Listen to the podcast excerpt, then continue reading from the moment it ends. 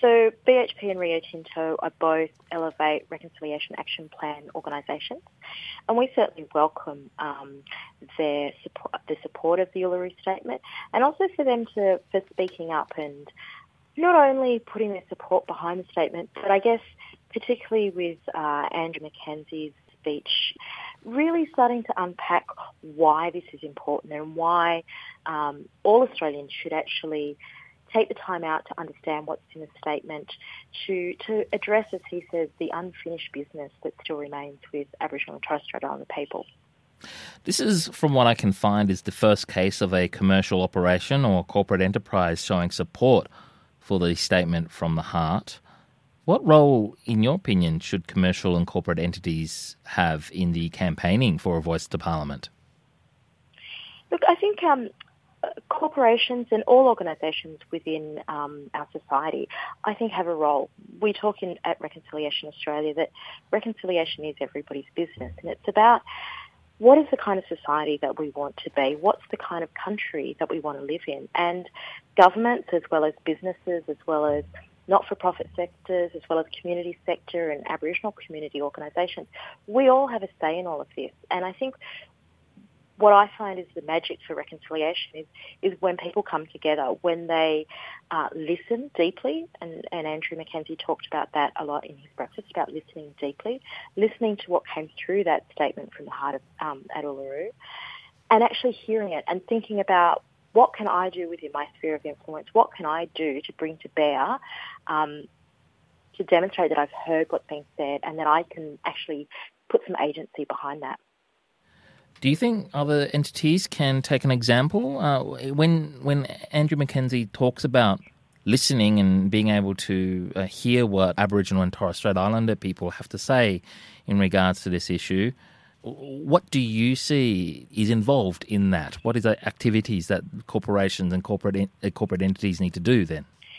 So, uh, corporate entities and, and, businesses and organisations they um, employ hundreds of thousands of Australians, and they they have um, an opportunity to open up and elevate, I guess, voices that perhaps sometimes are not heard, particularly Aboriginal and Torres Strait Islander voices. And when it comes to BHP and Rio Tinto, I mean, obviously part of their business is about um, is operating on Aboriginal and Torres Strait Islander lands, and so there's there's there's real stakeholders involved here, not only as joint venture partners, not only as business partners, um, but as employees and as, as, as other clients. So there's a real imperative for them to speak up. And what I think they can do is, I guess, amplify or give voice to, I guess, some sometimes the voiceless, as, as um, the Uluru Statement talks about. Mining companies such as BHP and Rio Tinto, Rio Tinto do employ Aboriginal and Torres Strait Islander people as well within their workforce. And so I suppose it is uh, incumbent on them to be able to to address issues like this. So, in that sense, should other commercial entities and corporate uh, bodies do the same? Should they maybe have a focus also at an initial stage in employing more Aboriginal people and being able to step towards actually making decisions such as supporting the statement from the heart? Certainly, that's what we found through the Reconciliation Action Plan or RAP program.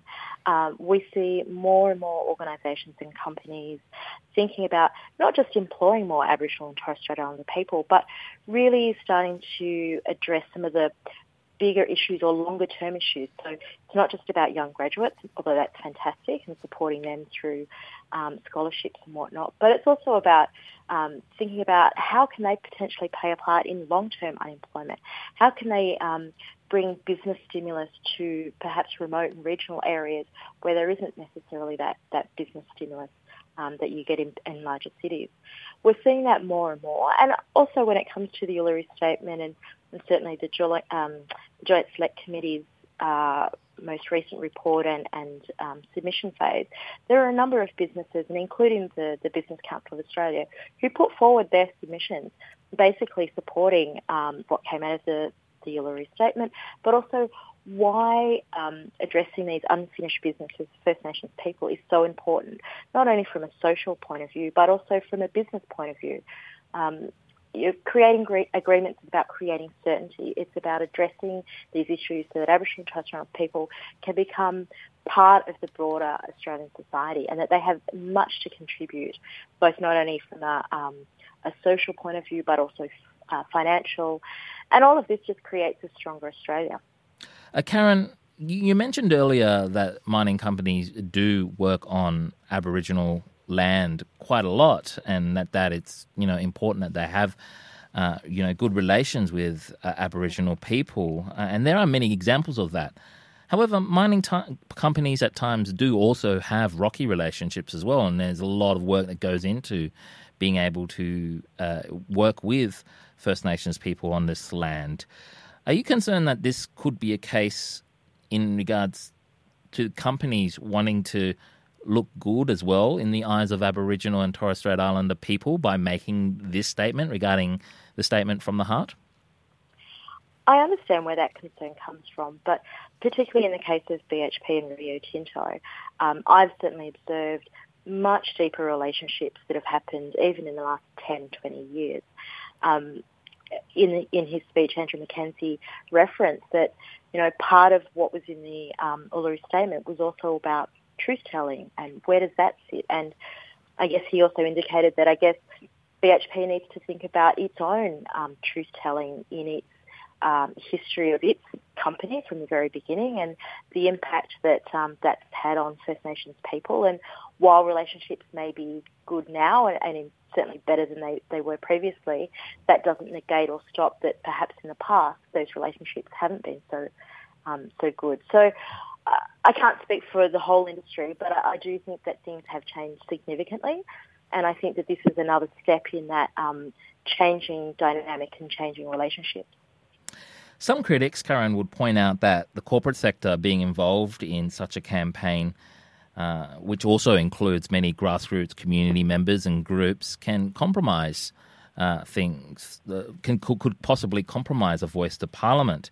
In your opinion, how could these two worlds work together? Well, I think, um, again, Andrew Mackenzie said it best when he talked about deep listening.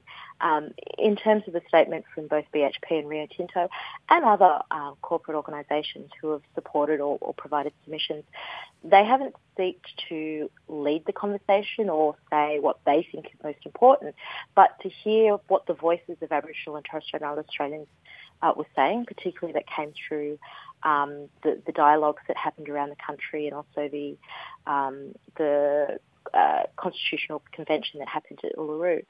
And essentially they're just saying, we're hearing what you're saying, this plea for us to listen, this plea to reset the, the relationship and, and provide agency and voice to the voiceless. And all they're doing is backing that in and saying, yeah, we agree with you and we're going to do whatever we can to help with that. Now, we have heard about an investment from uh, the two companies. They're putting in $1 million to raise awareness among the wider community about the voice to Parliament as well. Um, from what I understand, it's something called the Cape York Partnerships Uluru Education Project. Do you think more investment needs to be put into things like education projects for the wider community, non Indigenous people in Australia, regarding what the voice to Parliament may look like? I mean, considering there has been a lot of discussion of what it actually should look like. I mean, we hear messages from politicians saying it's a third cham- chamber, while other arguments say it's not. Look, we all know that um, what's been discussed today around the voice to Parliament, that it isn't a third uh, chamber of Parliament and that it wouldn't um, undermine the sanctity of the, the parliamentary process.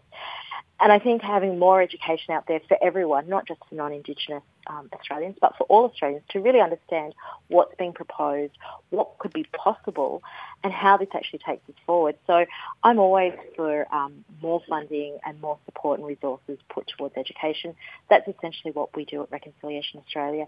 It's really about helping unpack what we're talking about. How do we put First Nations, Aboriginal and Torres Strait Islander people at the centre of um, our narrative of, of a, a, mature nation as Australia?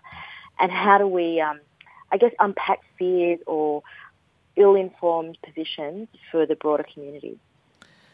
What do you think of the argument that says addressing issues such as health uh, within the Aboriginal population, suicide rates within remote communities should take a priority over campaigns such as the Statement from the Heart.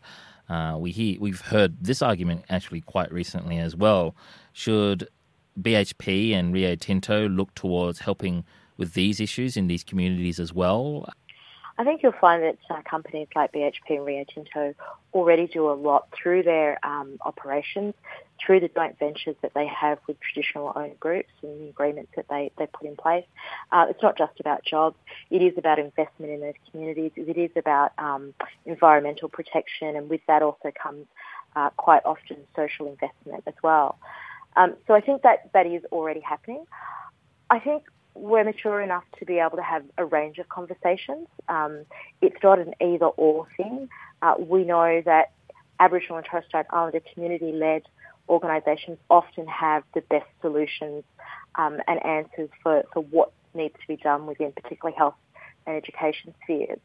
Um, but also, we need to have voices that will speak up to decision makers, to government, to parliament that can influence those policies that do affect Aboriginal and Torres Strait Islander people. So I don't think it's an either or thing. I think they can all be progressed at the same time because ultimately it's all about improving the lives of Aboriginal and Torres Strait Islander people.